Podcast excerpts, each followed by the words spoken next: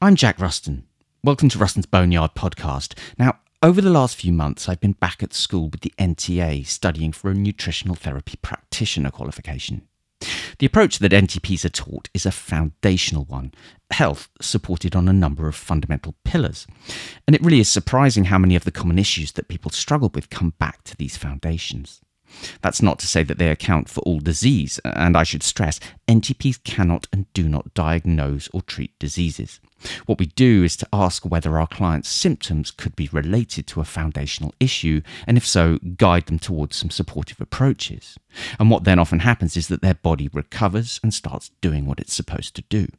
This is not alternative medicine. It's not medicine at all. NTPs are not there to replace anyone's doctor, rather to be a guide to living in such a way that we might need one less.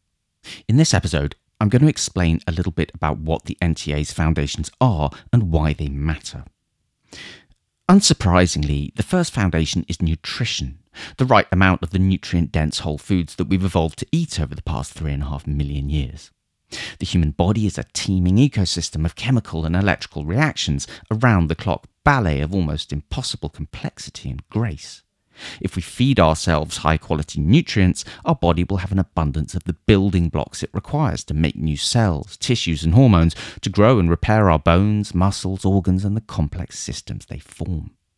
The chemical reactions essential to our existence will have the precursors and cofactors they require, and our central nervous system will have the necessary minerals to respond and control as it should. But if, as is now all too common, we feed ourselves with the sorts of modern, ultra-processed foods that fill every supermarket, corner shop and petrol station, those comprised of refined sugars and oxidized fats, we flood our laboratory with bad actors, disruptors of our biochemistry. And the result is dysfunction. We've all heard the phrase, we are what we eat, but actually we are what we absorb. All the nutrient-dense whole foods in the world don't count if we can't absorb those nutrients. Accordingly, the second foundation, one that's fundamental to nutritional therapy and arguably the most important of all, is digestion. The moment we start to think about food, the moment we see it and smell it cooking, we set in motion a series of processes aimed at extracting as many nutrients as possible from whatever's about to come our way. Ground up and squeezed through this astonishing tube, this portal between the inside of our bodies and the outside, our food is exposed to all manner of digestive enzymes, acids, emulsifiers and bacteria. 2,500 years ago, Hippocrates announced that all disease begins in the gut. Now, that isn't quite true, but it's not a million miles off. Go into any pharmacy in the developed world, and despite the enormous competition for shelf space, you'll find an entire aisle devoted to antacids, laxatives, and diarrhea medications. Some 25% of the population report daily heartburn, and approximately 70 million people suffer some sort of digestive disorder just in America alone. Everything from heartburn, gas, bloating and discomfort to IBS, colitis and Crohn's, it seems as if almost everyone you meet is struggling to reliably digest their food properly. In part, this is due to some of the foods we're now eating, highly processed products which contain synthetic chemicals, pesticide residues and genetically modified ingredients at odds with our biology. But it's also due to the altered nature of stress in our modern world. Our brains are not yet adapted to distinguish between what we might call primal stress, being chased by a lion, and the modern drip feed of work pressures, unpaid bills, and a news feed full of terrible things about which we can do nothing. Our brain can't distinguish between an angry email and an angry bear. Digestion begins in our brain and continues to be governed by it. The whole process relies on the parasympathetic branch of the autonomic nervous system. When we're under stress, it doesn't work. The brain turns off the production of digestive juices and slows the contractions of the digestive tract. It can't afford to allocate resources to digestion while preoccupied with the life and death business of fight or flight.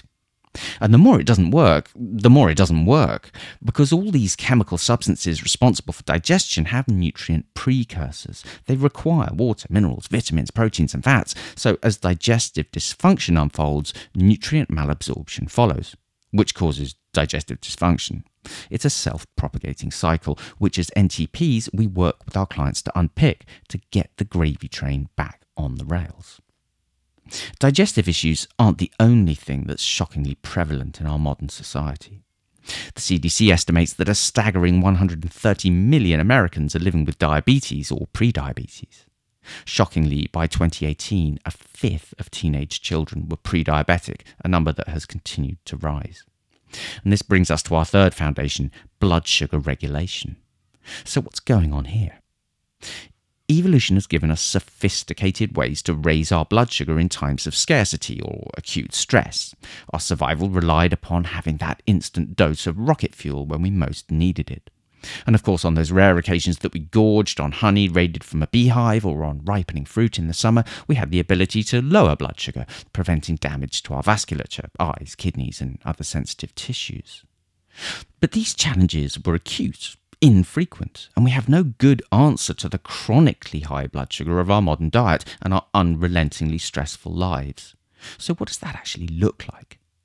As we've allowed hyperpalatable processed foods, the marketing of food, and the notion of food as entertainment to replace our natural pattern of eating, we've bought into this idea that people need multiple meals interspersed with snacks throughout the day. We're constantly told that we need a given product to get us started in the morning to fill us with energy, a mid-morning snack to keep us going, lunch, an afternoon snack and a cup of tea, followed by dinner and a treat that we deserve after our hard day.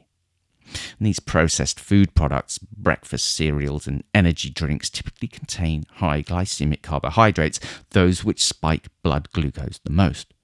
What goes up must come down, and the hormone insulin is released from the pancreas in ever larger quantities to move that glucose out of the blood.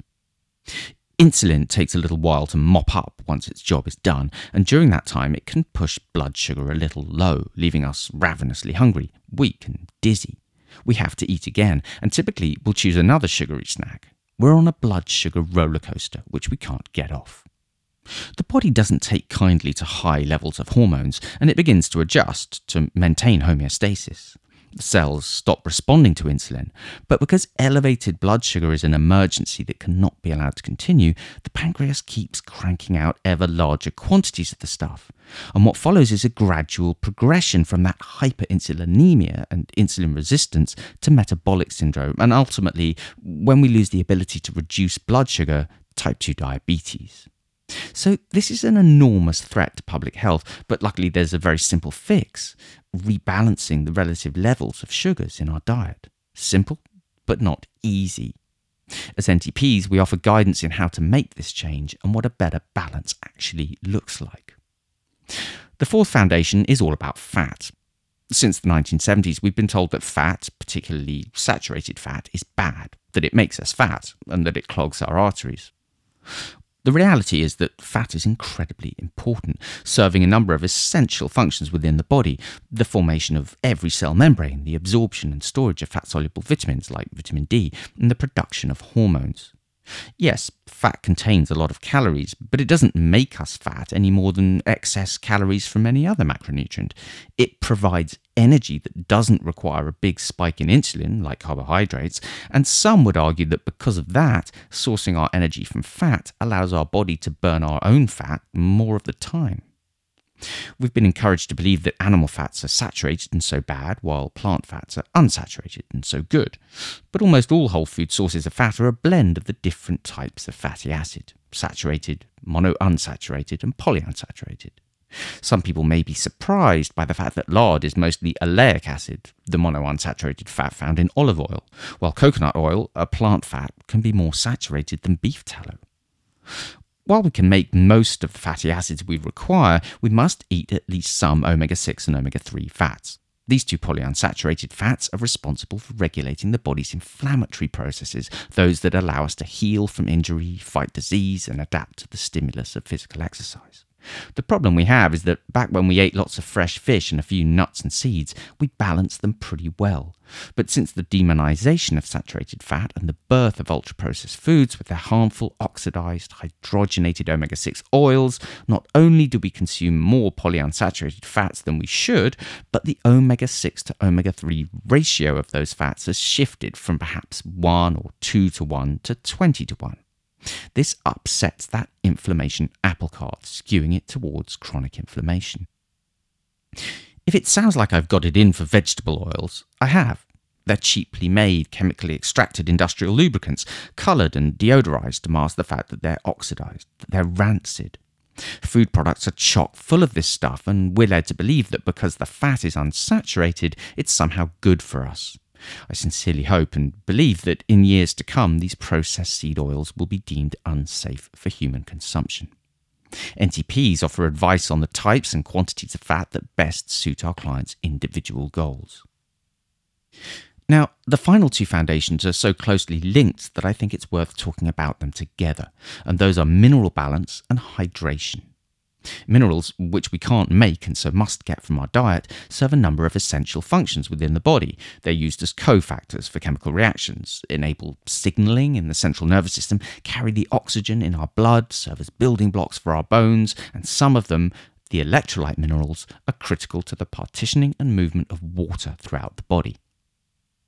Water makes up some 55 to 60% of our total mass and is obviously essential to life. It's the primary constituent of blood and lymph, bile, stomach acid and other digestive juices.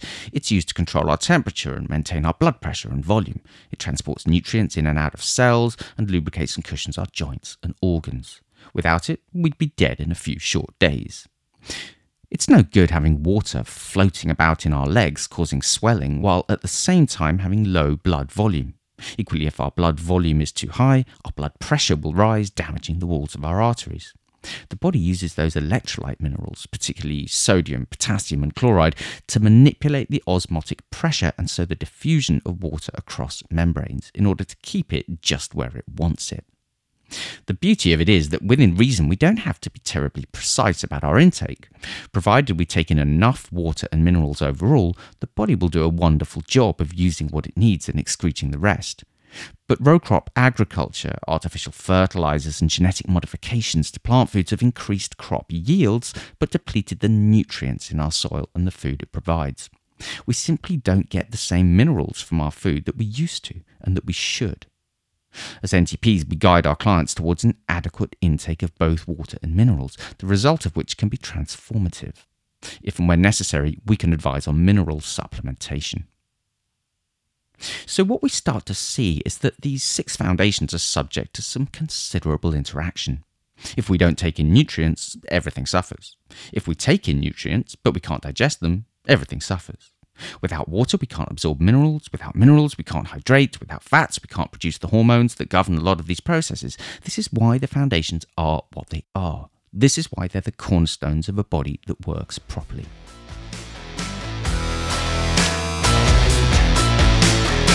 That's it for now. Come and find me on Instagram at Ruston's Boneyard and at www.rustonsboneyard.com. Keep cooking.